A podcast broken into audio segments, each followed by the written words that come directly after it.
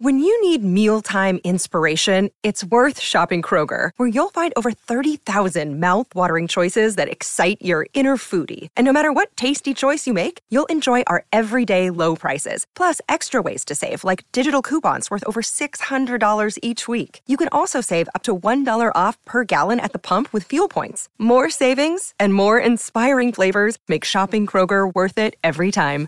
Kroger, fresh for everyone. Fuel restrictions apply. Another day is here, and you're ready for it. What to wear? Check. Breakfast, lunch, and dinner? Check. Planning for what's next and how to save for it? That's where Bank of America can help. For your financial to-dos, Bank of America has experts ready to help get you closer to your goals. Get started at one of our local financial centers or 24-7 in our mobile banking app. Find a location near you at bankofamerica.com slash talk to us.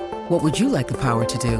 Mobile banking requires downloading the app and is only available for select devices. Message and data rates may apply. Bank of America and a member FDIC. Hello, it is Ryan, and we could all use an extra bright spot in our day, couldn't we? Just to make up for things like sitting in traffic, doing the dishes, counting your steps, you know, all the mundane stuff. That is why I'm such a big fan of Chumba Casino. Chumba Casino has all your favorite social casino style games that you can play for free anytime, anywhere with daily bonuses. That should brighten your day a little.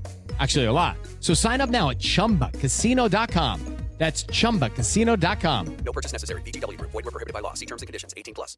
Hello and welcome to the Newcastle Natter. My name is Fergus Craig and I'm joined by Paul Doolan Hello. and only Paul Doolan. But that's fine because there is an incredible amount to talk about this week. There's the fact that Paul Doolan travelled the whole length of uh, the nation of England uh, twice in one day to see a nil-nil. Uh, there's the uh, late stoppage time uh, winner from uh, Liverpool in the nin- 98th minute, which we all enjoyed thoroughly. And uh, there's VAR. So much to talk about, Paul. Um, is there anything you'd like to start with? Maybe VAR, because I don't think anyone else is talking about it in the This is- country at the minute. This is the thing. It, it's it's football's best kept secret. Someone needs to do an in-depth piece on it because a lot of people haven't heard of it. No, it's uh, VAR or VAR. Is uh, I don't actually know what it stands for. So if you didn't, if if um, if you've been Video assistant referee. I do. I've remembered. Yeah, Carry good. on. If you've been hiding under a rock for the last few days, um, what we're referring to is uh, our nil-nil against. I forgot who we fucking played. Palace. Palace. Our nil-nil against. They, I mean, they were forgettable. Palace. They did nothing the whole game, from my memory. just been thinking about VAR ever since it happened. Uh, so you were actually at the game. I I, was want to know. What I want to know is, did you celebrate that goal that was subsequently disallowed? Full throttle. I celebrated that goal twice. First time full throttle, and then wrongly the second time when I thought VAR had allowed it, which I think quite a few people in the ground did. Oh Sort of misunderstood the decision. But they actually they showed a replay of it on the big screen in the stand as well. So Right. even we were all like, "That's definitely going to stand." Then, so it, it wasn't one of those ones where you're thinking, "Oh, this could get overturned," until they've sent him to the screen because that never happened. They never overturn it. Or they did. One did this weekend. As if Yeah. to make a point. I went full throttle. I don't buy this thing if we don't celebrate goals properly anymore because of VAR. Because when the ball goes in, you just you just go for it. Well, maybe it's just me then, because I, I, as I'm celebrating every goal these days, I have the thought in my head: Is this real? Is this real? Is this real? This is real? This is real. It's it's not the way I used to celebrate goals. It's and so I keep talking about this, and and maybe I'm in a a, a tiny minority of people who are experiencing it like this. But for me, I am definitely not celebrating goals, even real goals, with the same joy that I did pre VAR. What about the the Isak second one against Liverpool that was disallowed? Yeah, there was a is that is this real feeling for me? Yeah. Ah, I don't get that. That's that's ruined football for you. How's Yeah. that working out? Even the goals that are actual real goals, I have a is this real? It's Wow. re- it, it's it's really ruined a lot for me. But yeah, maybe I'm I'm glad that most people are not in that boat. Uh, yeah, I tend to go Kind with of, it, it's, kind of stupid not to be in that boat. I kind of go with innocent until proven guilty, right. whereas you don't, which is also your view with the justice system, where you, then no smoke without fire. and then after your full throttle celebration and your subsequent celebration, once you knew that it hadn't been a goal, did the joy that you had, the joy that you had gotten from that goal that wasn't a goal, is that completely erased from your life? Should, would you rather that hadn't have happened? Or No, because I think I still got still got to celebrate a goal. I think it was it was a I wouldn't call it a roller coaster of emotions. The nil nil draw against Crystal Palace, I don't think can ever be called a roller coaster of emotion. It was a teacups ride of emotion. if you were like it's like if you were in a marriage and it turned out that the marriage but you were truly in love but it turned out it was all just a lie this if if would it have been worth it? So let's just talk about the incident itself. I mean there isn't a single person who doesn't now agree on on um, what the uh, decision should have been. Well no Patrick Vieira thought it was a foul, but he is the only person on earth of that opinion. I, I don't understand why managers feel that they have to lie in those situations and circumstances. It's like, Maybe they believe it. I think there'll be Palace fans who still think that it was the right decision. And if it had gone the other way, there'd be Newcastle fans who would have been going, well, it's still a foul. just in case you didn't see the game or are listening to this for some reason sometime in the future, the incident was uh, it was it was a very messy goal. Uh, it was a it was from a free kick, wasn't it, rather than a corner? Uh, I'm not sure. I thought it was a corner, but I think you might It was from a right. set piece, and uh, Willock got clattered into the Palace keeper, but he clattered into the Palace keeper because he was pushed by the player who the ball ultimately came off of, the Palace defender, scored an own goal, having pushed Willock into his own keeper. The referee and Lee Mason decided that what had actually happened was that uh, Willock had fouled the goalkeeper. What gets me is that who was the ref on the day? I can't remember. I don't know why you're asking me. I know it doesn't matter. This, this is where the lack of Dave really shines through. I know, but it doesn't matter, does it? No. The ref on the day was asked to go and look at the screen, which we now know means 99% of the time that the decision is going to be overturned. But he looked at the screen for a long time. Yeah. Everyone's saying that he was looking at, I mean, you won't have been aware of this in the stadium, but everyone's saying that he wasn't looking at the right angle. And he certainly wasn't looking at the angle that demonstrates best that Willock was pushed. Mm. But the angle he was looking at still showed Willock getting pushed. And he stood there watching it for ages. So it's a case of what are you looking for here? Like, are you trying to, are, are you wondering, well, if they've sent me, is my mind playing tricks on me? Can I not believe what I'm seeing? Like, why? How can you look at Yeah. a screen again and again and see something? it's got to be a weird situation I imagine if you took either of us, stuck us in the middle of a fifty-two thousand seater stadium, and basically said, "Watch this short clip. There's going to be a test on it." And everyone's going to be cheering. It's got to be a really odd experience. I'm not excusing it. There's so many ways he could have got it wrong. Like I think even giving a penalty would have been the wrong decision. It was clearly let the goal stand over what happened. Yeah, well, some Is it- people are saying that. That like Dermot Gallagher was saying that on Sky Sports News today that um, the right decision would have been a penalty. I was like, well, no, clearly not, because clearly it's advantage, and half a second later the ball's gone in the net, so clearly Yeah. the goal stands. So, but um, but I'm, my, I think that the goal was it looked very messy. Yeah, I think as the keeper was down as well, there's always that instinct to disallow it. But that, which would be understandable if the ref hadn't given it and then VAR had intervened and told him to look at it and then he had given it. But for it to happen, for him to get the decision right first time, for someone to then watch the replays of that from all the angles and say, even though you clearly got the decision right, because that's all your eyes can tell you, we think you should look at this again.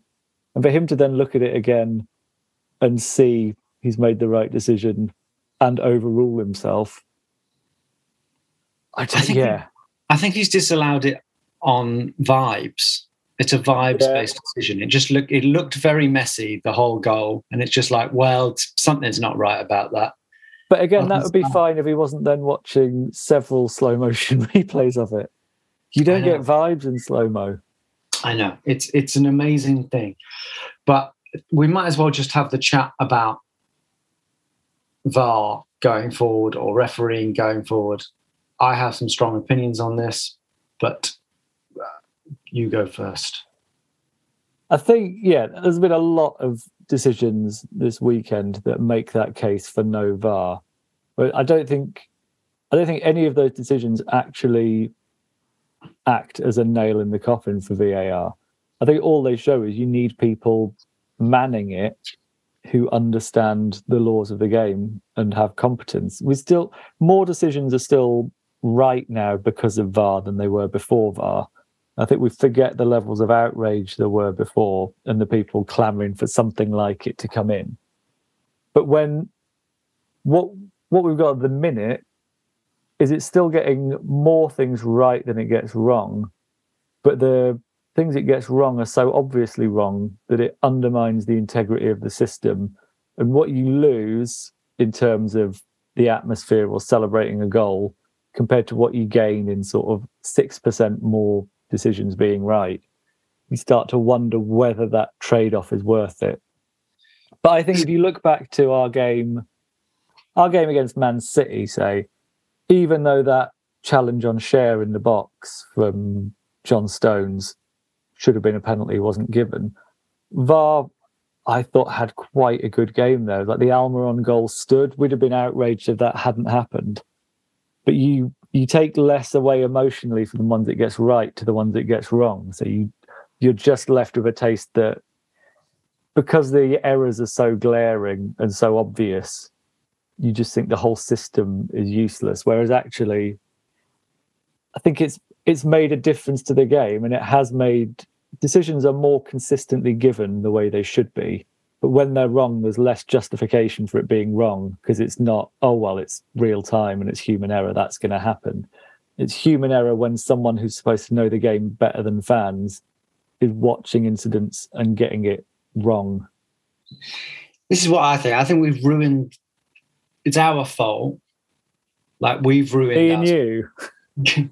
it's us, the the fans, the pundits. I'm not. I'm putting. I'm not putting us in the pundit category, but like it's it's the people who watch and enjoy football for a long time, including myself, saying, "Well, obviously we need some kind of video refereeing." I've I've always supported that until it happened. I always thought that we should have that, and I, I think it has improved decisions. I think like there are more correct decisions than there were before.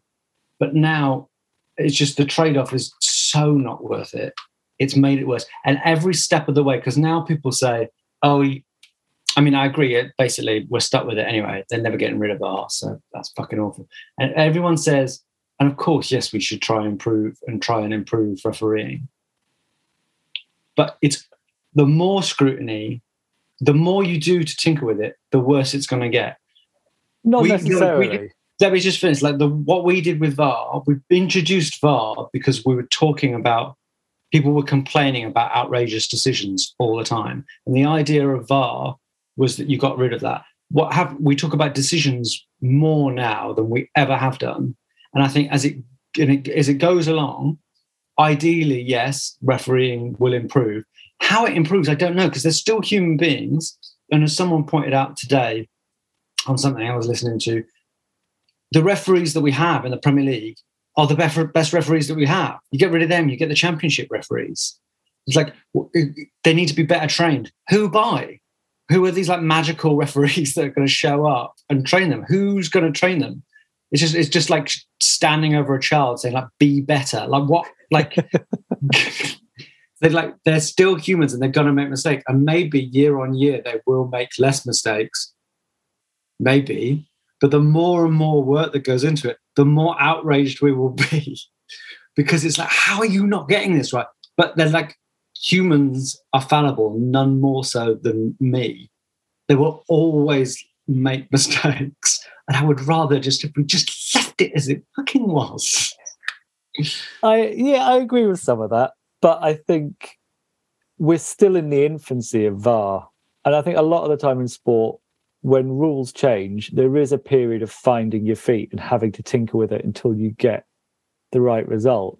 Like when the offside rule came in, there would have been an outcry about it, but you wouldn't just go, "Well, this isn't working, get rid of it." You have the game has to evolve, and the officials have to evolve to make it work.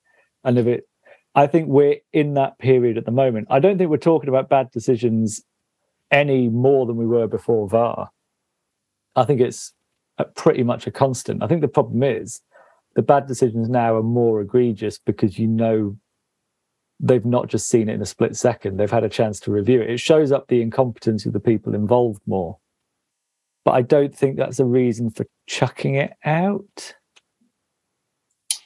Yeah, I mean, I think like there's there's an evolution to the rules. I, I'll never be persuaded otherwise because I just don't think it's worth it. I mean, even in even in cricket, I would, even though cricket um, what do they call it? Hawkeye in cricket.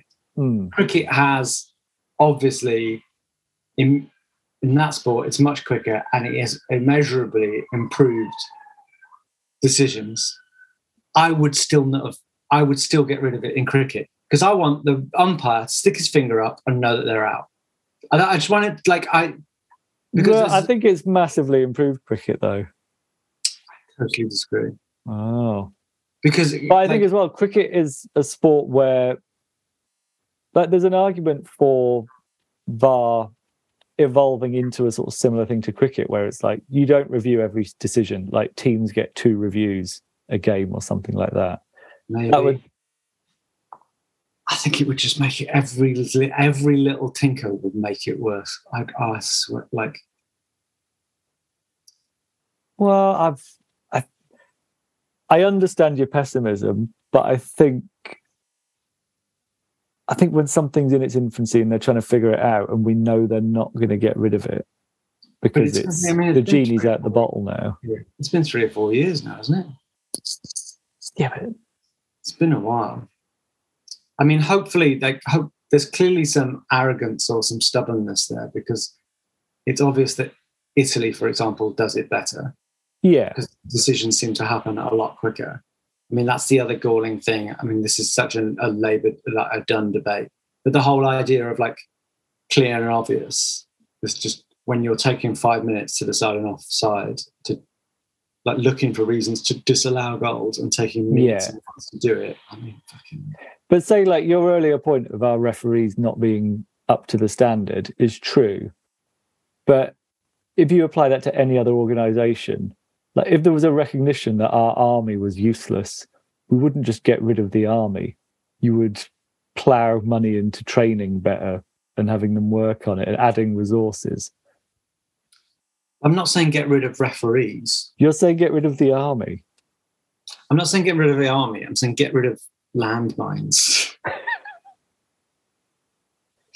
but I think when it's so obviously human error that's the problem, not VAR, then it seems mad to blame VAR for that rather than. No, I'm not blaming. Yeah, I'm not blaming. This is the thing. That's the way the confusion is. I'm I'm not blaming VAR for the mistake. I'm agreeing with you that it's VAR that makes it all the more egregious.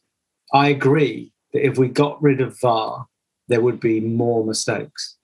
Yeah. But I would rather have more mistakes than still have a lot of unbelievably galling mistakes and all of this time taken out of the game and all of these goals that I can't celebrate. And that and that's a personal thing because you don't feel the same way when you celebrate goals. But I, I, I hate, and it's not because because and it's there's a confusion. I think when people debate about it, it's not. I'm not saying that VAR is causing bad decisions. VAR is clearly improving decisions, but it's there's still so many bad decisions, and it's ruined the sport. in my, to Yeah. It's ruined the sport for you. I do get that. yeah. So uh, let's. Problem is though with it that it takes up valuable time where we could have been talking about many of Miguel Almiron's blind runs into traffic and other highlights of the thrilling nil nil. Uh, the- That's I'm the sure real we'll- tragedy. I'm sure we'll talk. I'm sure VAR will come up again after the break, but let's talk a little bit more about the actual game itself. What were your impressions of the performance overall, Paul?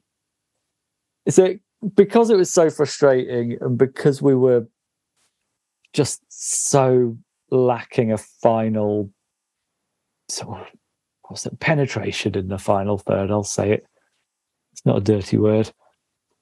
It's it's easy to be frustrated, but we looked by far the better team. We were on the front foot for most of it. Palace, whether they just didn't show up or we restricted them, it's sort of maybe somewhere in the middle. I felt like our XG backs it up as well. Like we were nearly three. For, I think we were two point nine something for XG, which is our highest of the season. And I, I just think it's it's quite telling. If you look at our first choice eleven, we had all of our back five. We were missing two of our midfield three and two of our front three from what our strongest eleven would be. So it's not surprising really that we were lacking that final pass or the final finish when you look at no Wilson, no Shelvey, and no Bruno, and no Maxi. Yeah. Um, should we talk about Isak's one-on-one with the keeper? Yeah, I I got quite lulled by his performance against Liverpool. As soon as he was through one on one, you just like, well, of course this is going in. We've got one of the world's greatest strikers. He's going to get 30 goals a season.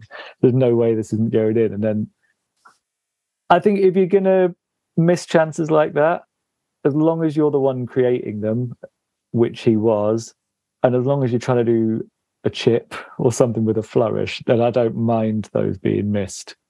I much prefer it to sort of any of Jacob Murphy's one on ones where you just know it's not going to happen and you you just watch a man shit himself in slow motion. It was, it was, a, it was a shame because it was Yeah. a little bit. It's like when you're a little kid and you first realise that, that your dad isn't perfect, that your dad is fallible. because until that moment, he was perfect. yeah. You know, in the Liverpool game, he put away his first chance so beautifully. He put away a, a disallowed goal. He'd he he he looked like everything we had hoped he might be in the Liverpool game. And then, of course, just like you know, referees, he's going to make mistakes. It happens. But like, yes, he was it was a loss of innocence. It was yeah. I, I like you. I just thought, well, here's a goal. Yeah. He's, Isak's just going to do what Isak does. He's just going to put it away. and we were basing that on such a small sample size. I know, but uh, that was the huge chance in the game. It, I thought for a nil-nil, it was a very entertaining game. Yeah. There were a lot of. I think we uh, did create quite a lot and deserved to win. Um, Yeah, I think it's we looked more tired and more out of ideas as the game went on, but then we've got a decimated squad. Like like I say, five, well, no, four first team players out, and all of our most creative ones out, and you could tell a lot of our players had played sort of four games in ten days or whatever it was. I think we it's a bit harsh with a lot of people sort of getting on Sean Longstaff's back. I kind of I understand that, but he's just not going to create the chances that Bruno or even Shelvey do. He's kind of playing out of position. Was that in the in the stands? Was he the um A little bit, yeah. It was, I didn't think he had a terrible game, but it was just as the game went on and Palace were sort of everyone behind the ball. As soon as it came to our midfield, it was just that thing of play it sideways, six yards, let someone else try and come up with a way of getting through there. maybe rightly so, but I always feel like the um by home fans, the academy play, player gets the least benefit of the doubt. Like they're the one who get like it happened with not that we've had any great academy academy players in the Premier League era, really. But like Carroll, Carroll, but he left fairly early on. yeah, But yeah. like players like Paul Dummett's not a great example. Shola Ameobi, I just I always feel like they got more shit. than- Sometimes than it was interesting though. I think when Elliot Anderson came on, he he's one of those players I think I give more leeway the other way to. He did look very good when he came on. It was good seeing him in a front three as well. I think Well, what, yeah, we've got a question about him. I think we'll talk about him after the break. Um, Ah, but he does have a lot of. At the moment, he's very much in the um, promise uh, phase of his career. So yes, he he's he hasn't done anything wrong yet. So no. he- he's all- Unlike Isak, who's Unlike dead to us. Yeah, he's dead to me. And something else that is dead to me is part one of this podcast. So um, we'll have a break now, and I'm sure that there's so much to talk about. So I'm sure we'll talk a bit more about the Palace game, the Liverpool game, the future, our hopes, our dreams, maybe what's going on in our love lives. There's so much to say, but we'll be back after this break. It is Ryan here, and I have a question for you. What do you do when you win? Like, are you a fist pumper? A woohooer, a hand clapper, a high fiver. I kind of like the high five, but if you want to hone in on those winning moves, check out Chumba Casino. At chumbacasino.com, choose from hundreds of social casino style games for your chance to redeem serious cash prizes. There are new game releases weekly, plus free daily bonuses. So don't wait. Start having the most fun ever at chumbacasino.com. No purchase necessary. Group. Void were prohibited by law. See terms and conditions. 18 plus.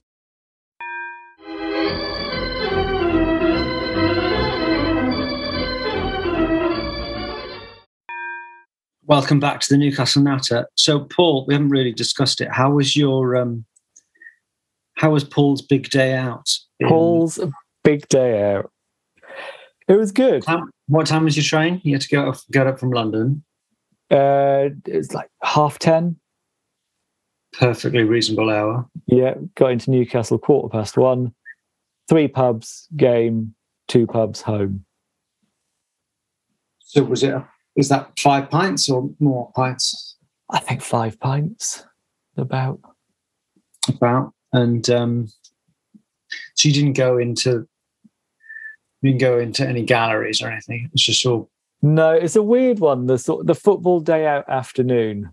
Like I quite like doing it on my own, but I also have that thing sometimes of like it's more fun when you're with other people.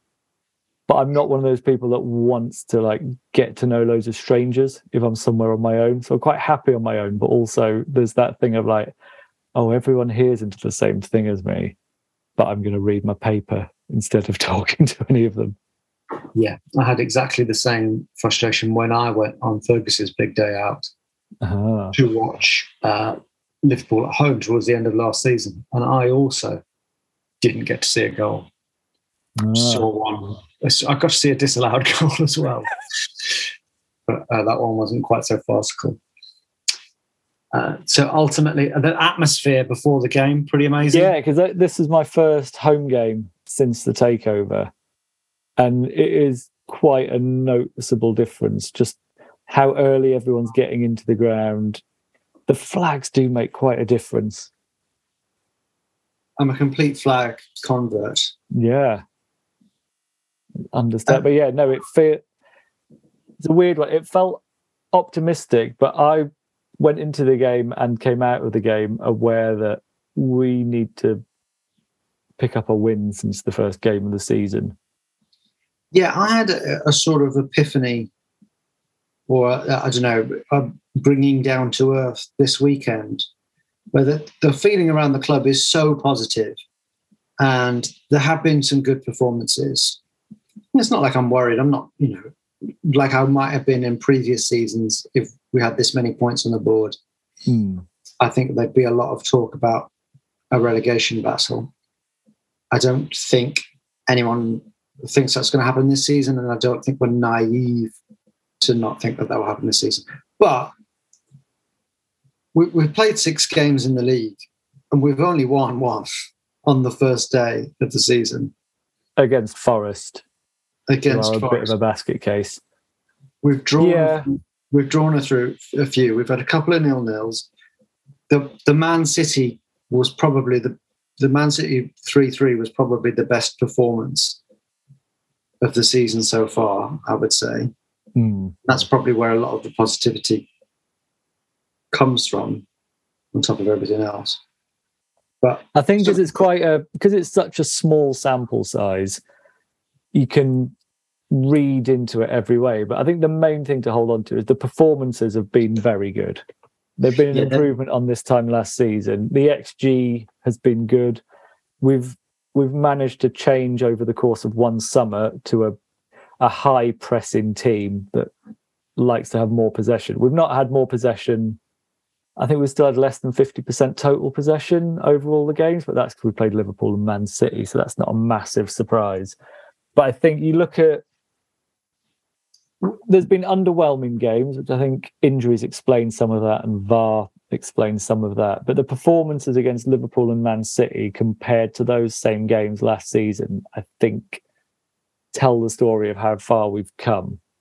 yeah, I think we But it- still have the familiar problem that we've always had of when we have the ball more than the opposition, how do we break them down? I thought we were very good at that against Forest, but still should have scored more. And it'll be interesting to see if that's still a problem when or if we have our first 11 lining up. sure. Without Saint Maximin, that's he's a big miss in in terms of that. As is Bruno probably. Um, Isak does seem like a player who can create a little for himself. He's not completely reliant on having chances created for him. One thing You have that's sort to- I was going to say, so you have to assume with Isak as well, the more, because he's, he must be in like single figures for the number of training sessions he's had at the club. Yeah. he's going to develop more of an understanding of how we play and how his teammates play. So I'm not overly worried about that yet. one thing that occurred to me in the last day or two, you know, just sort of some naivety on our part, maybe certainly mine, where I was thinking, I really think we've got a good chance of top six. Um, I think I was even saying top five, just you know, just ridiculous because we won the first game of the season, hyperbole. But it's only just sort of we have spent a lot of money in the last year because we were coming from such a low base and because we've got our new owners. But it's only just sort of because we just how much in the last couple of years, particularly, just how much the Premier League is hoarding all the world's best players. So if you if you take stuff to the top of my head, if you take Bournemouth out of it, every Premier League club has like not world class, but three or four, four like top quality players, right? yeah, this Every season, Premier League club, club. Is there a club in the Premier League that doesn't have at least one player who who's worth 50 million? probably not. You'd normally say like Brighton, but then they keep selling players for sort of 60 million. I think the middle of the Premier League, it is that thing because of all the money. What used to be a sort of there'd be sort of four teams that could finish between eighth and twelfth that would all be quite decent, but anything else, who knows? It feels like now second to 18th is up for grabs. Like anyone could finish in any order out of there. I mean, if you look at like Leicester, who are clearly in a relegation battle, and they have James Maddison, Tielemans, Yeah. Harvey Barnes, they've got like, yes, I mean, they've got clearly got massive problems. But every side is like picking up, you know, Leicester are an odd one, but like every side is picking up.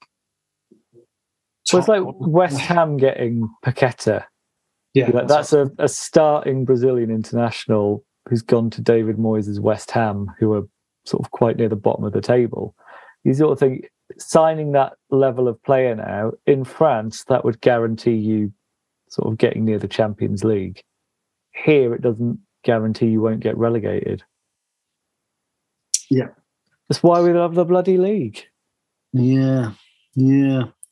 So um, the Liverpool game we didn't get a chance to talk about on the last pod because it hadn't happened, uh, Which is a good reason. Which is a great reason. Uh, you and me watched that one together in a pub in London, didn't we? What's the We name of the pub? the Dolphin, which is the the pub of the Newcastle London Supporters Club, which It's, I've never uh, been to before. It's just near. It's it's just near King's Cross. Don't go to the Dolphin in Hackney. Um, it was. It was a, a really nice experience. It was wasn't amazing. It is the closest I've ever had to the sort of stadium experience in a pub, There was what? probably outside of an, an England international.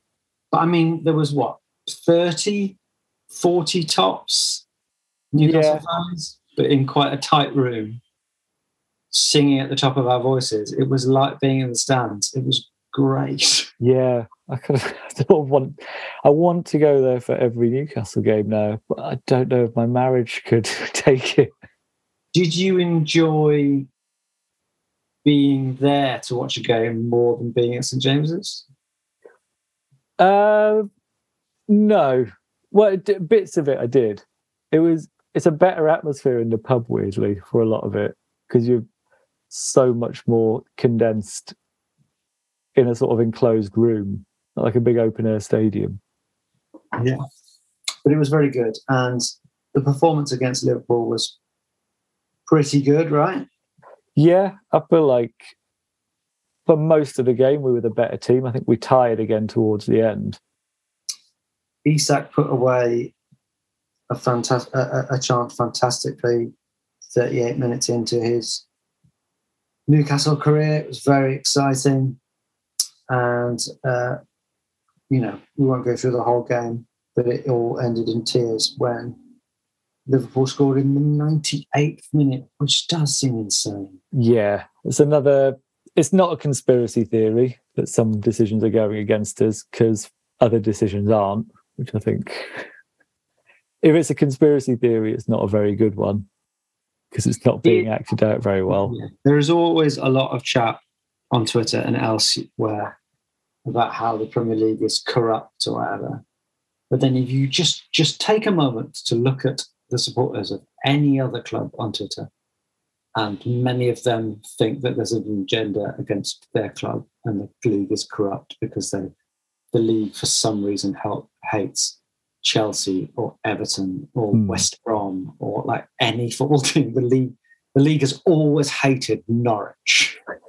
It was just a bad decision from a referee. Like the if you look at if you're going to punish a team for all the time wasted, give more than five minutes added on time. Don't then double it over. Like I don't think there were actually many stoppages in the added time, so I don't know how we got to seven and a half, eight minutes.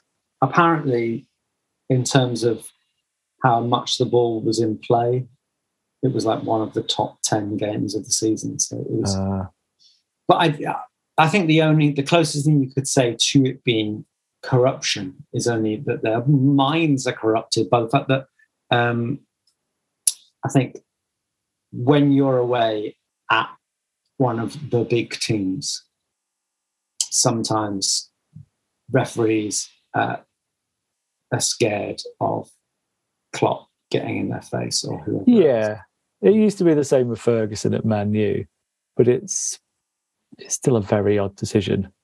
I think it was weird that goal going in. That's the most deflated I've felt in a football game for quite a few years. It sort of felt like the the Chelsea winner in the FA Cup semi final in what was it, 2000? I think that was the last time I'd felt that sort of immediate, like just sinking. Yeah, because it felt like a deserved and well fought for point was in the bag. It's Mm. like we thought for a while, wow, we could win this. Wouldn't that be fantastic? And Firmino scores. Okay, fair enough. That dream is over. But once there's like 96 minutes on the clock, you're like, well, well earned point, yeah. and then it's taken away. Uh, let's have a look at uh, social media. Let's see what you guys have been saying on Twitter. There's obviously a lot of our chat.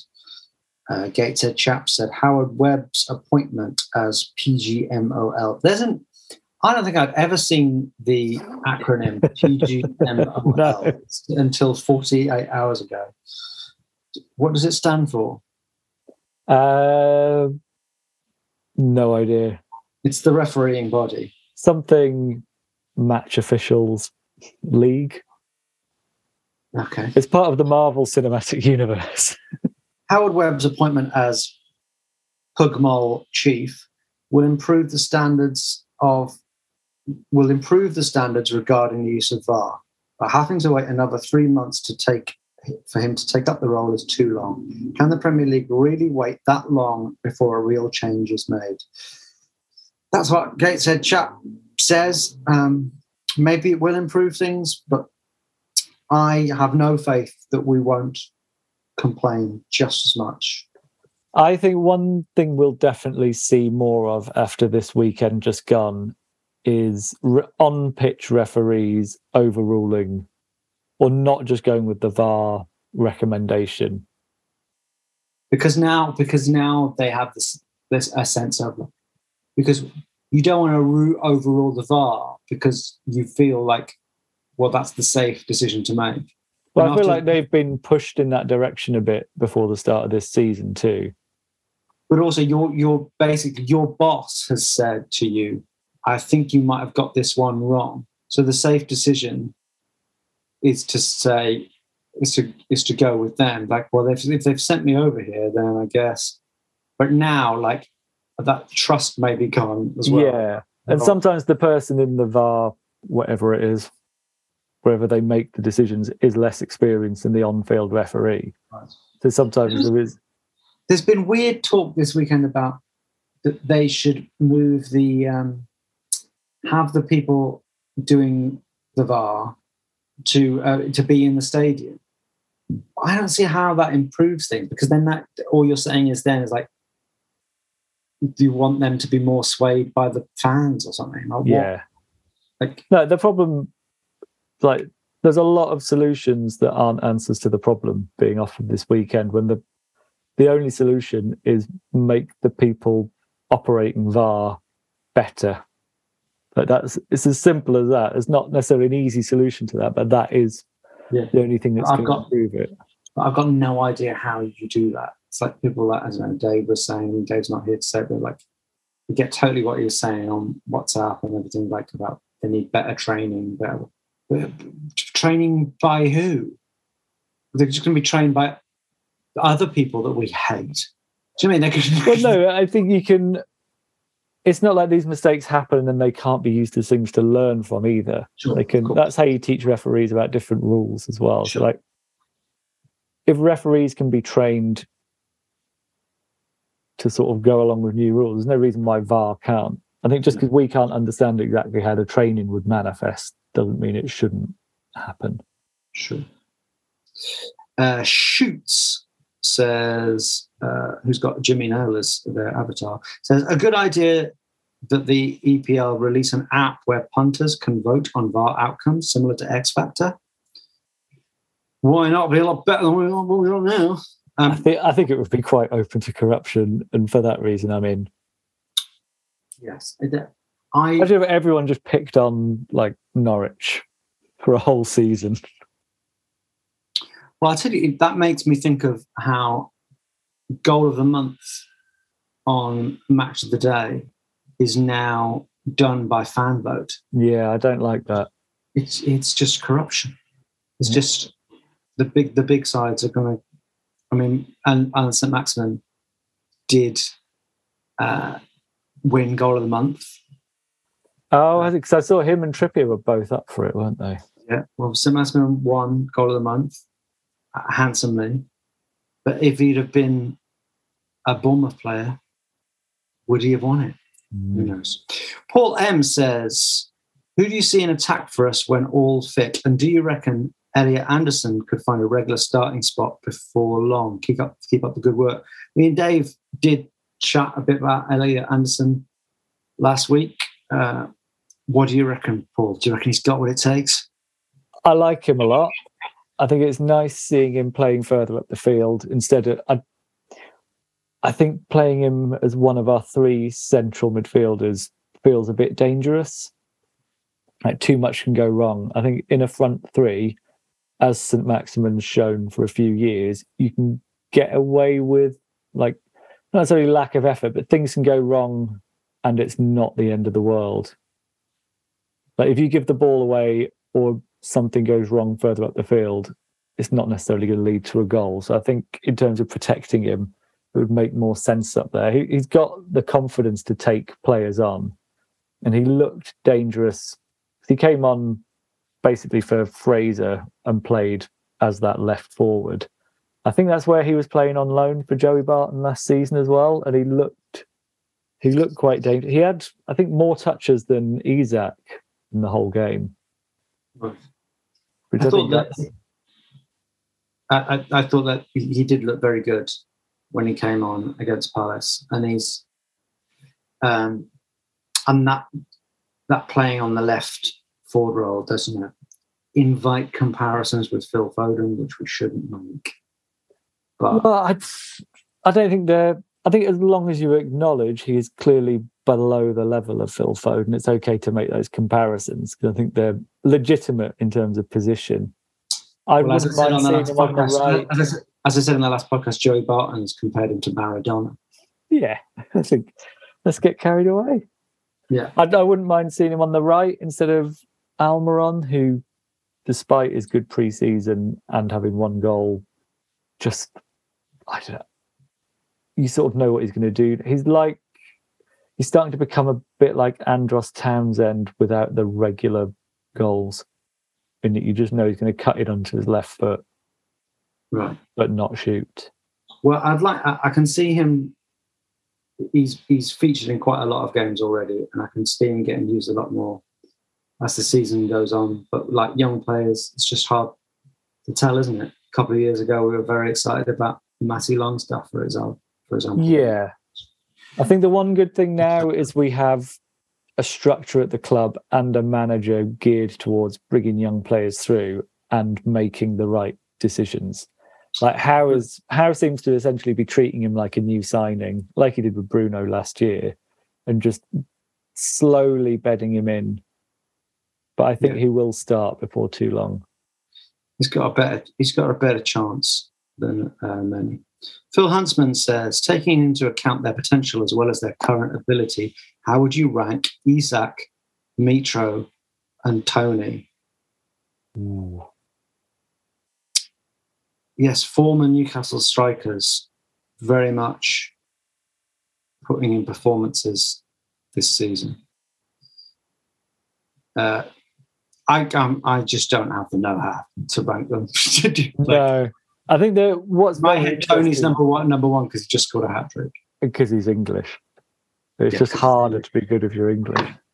I think what's interesting is Mitrovic and Tony are a very good example of what we were just talking about of the club not previously having the structure to build to bring younger players through. Like Tony, especially, there was no real proper management of his pathway to the first team. wasn't really I think he was sent out on loan, but not it feels like our loan policy before was basically throw a dart in a map of the UK and send them to the nearest club Yeah. instead of finding the club that's the right fit. It's I don't think it I know you can't talk against him because he's a saint, but it really reflects quite badly on Rafa Benitez that both of those was sent away by him for not being up to the job that Joselu was deemed good enough for. Yeah.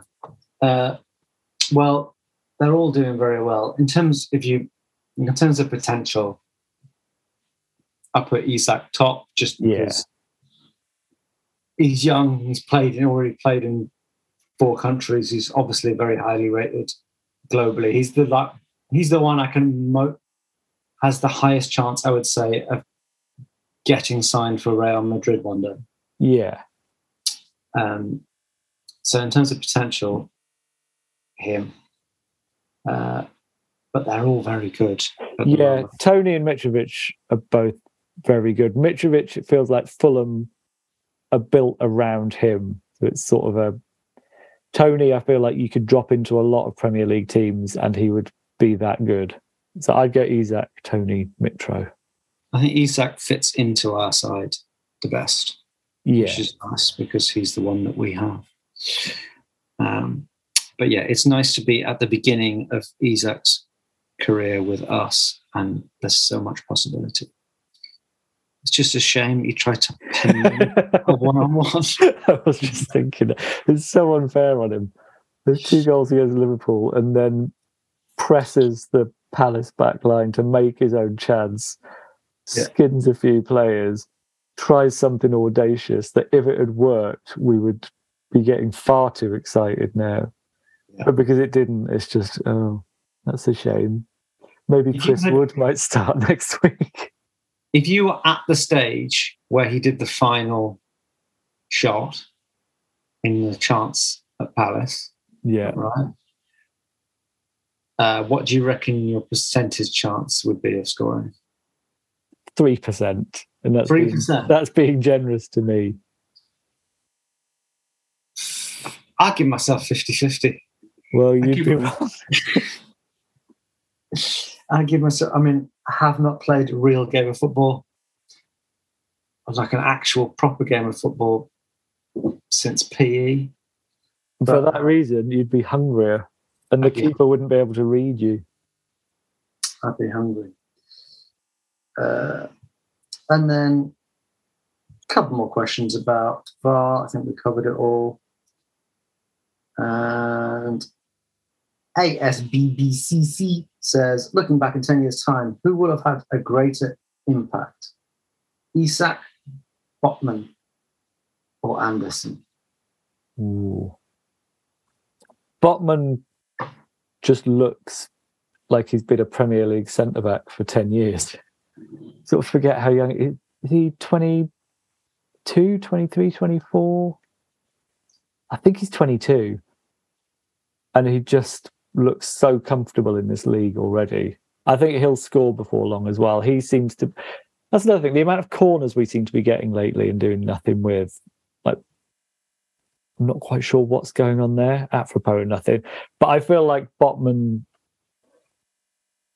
is going to be a very, very like top level defender. Not that Isak or Anderson necessarily aren't. I feel like Isak probably will be upper echelons as well. But Botman feels like our uh, Vincent Kompany. Okay. Maybe he's got a better chance of staying for a long time as well. Mm. But um, yeah, in 10 years' time, I like to think it will be Isak because I, I think he's the first big signing of the new era. And I think we'll, you know, I'd like to think we'll look back and remember a couple of like 20 goal seasons from him. Yeah.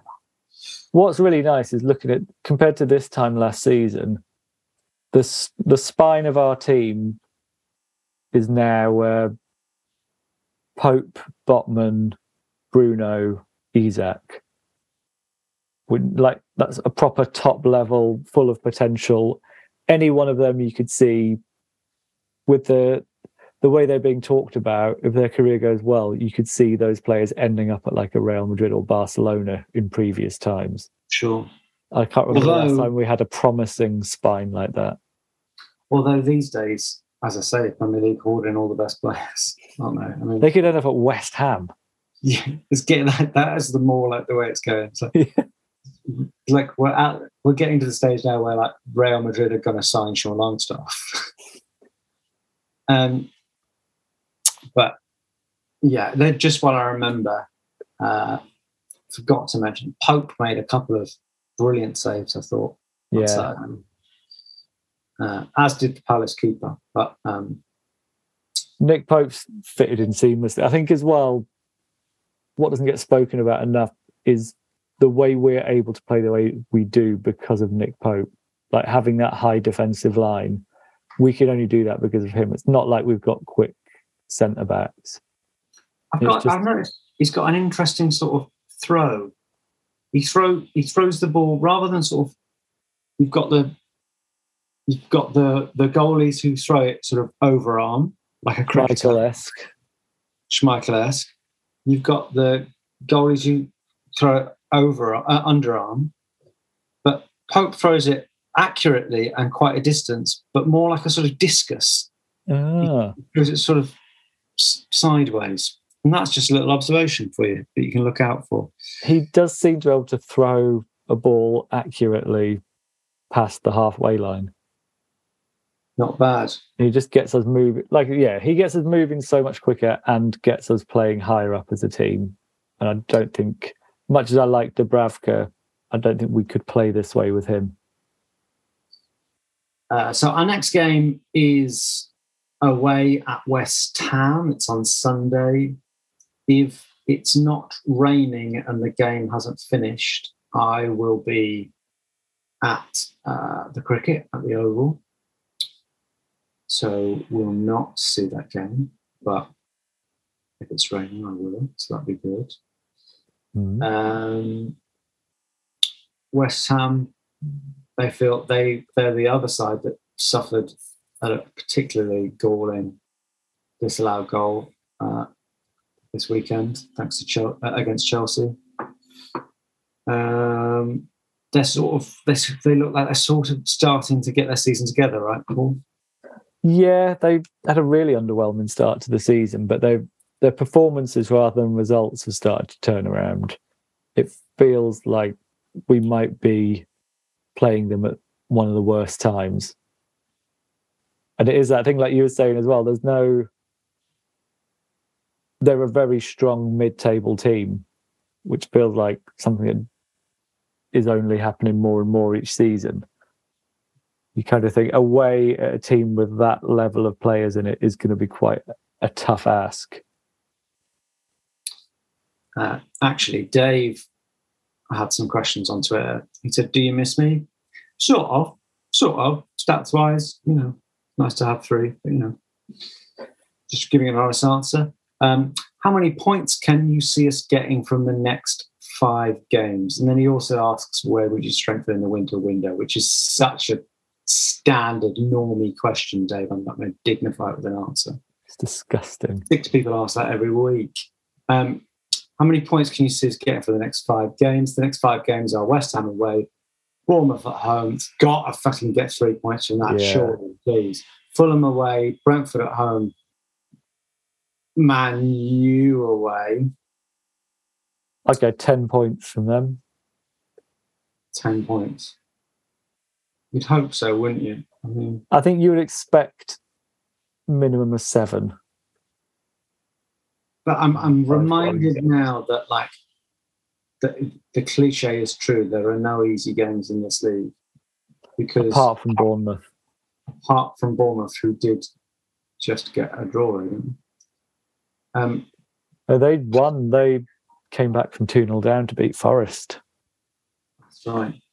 You're like For- Forest, the only side we've beaten this season. But after that game, if you'd have asked us to predict our results against Brighton away, Wolves away, and Palace at home, I'm sure we would have had at least one victory in there. But um, yeah, I don't know. we'll see. I think the West Ham game is going to depend on who's fit and back in the team. But I think we'll have had a full week on the training ground as well. Is Bruno meant to be back? Yeah. Possibly.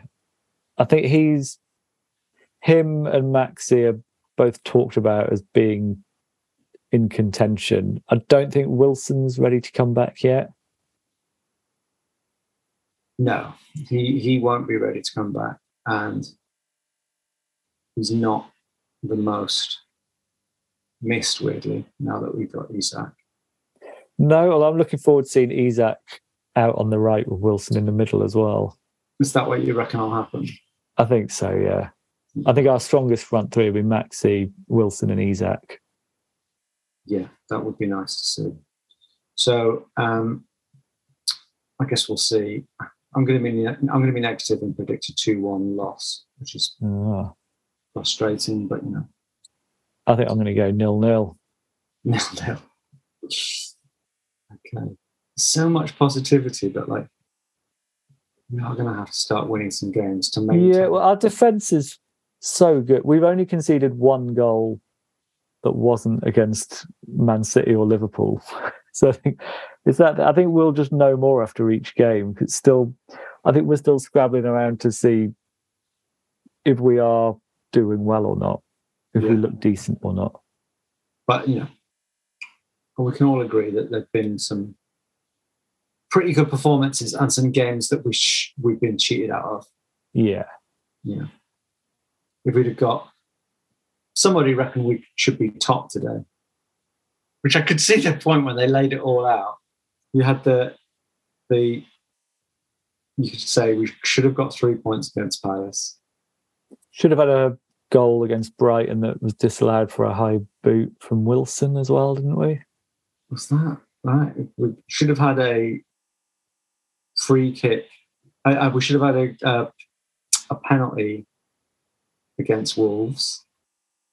And we should have got a point against Liverpool because it was the 98th minute. Mm. So, I think as well, looking back at our games, Brighton are the only team who were better than us, I would say, in any of those games. I think Brighton were comfortably better than us on the day. Right. Well, that's not bad, is it? No. It'll Okay. even out. It'll even out. Um, but yeah, it'd be nice to get a few wins before the World Cup. Okay. Um, well, thank you very much, Paul Doolan. Thank you. so nice to see you. And uh, thank you to you, the Newcastle Natter listener. Goodbye. If you want to advertise on or sponsor this show, check us out at playbackmedia.co.uk. Sports Social Podcast Network. Lucky Land Casino asking people what's the weirdest place you've gotten lucky? Lucky? In line at the deli, I guess? Aha, in my dentist's office. More than once, actually. Do I have to say? Yes, you do. In the car before my kids' PTA meeting. Really? Yes. Excuse me, what's the weirdest place you've gotten lucky? I never win and tell. Well, there you have it. You can get lucky anywhere playing at LuckyLandSlots.com. Play for free right now. Are you feeling lucky? No purchase necessary. Void where prohibited by law. 18 plus. Terms and conditions apply. See website for details.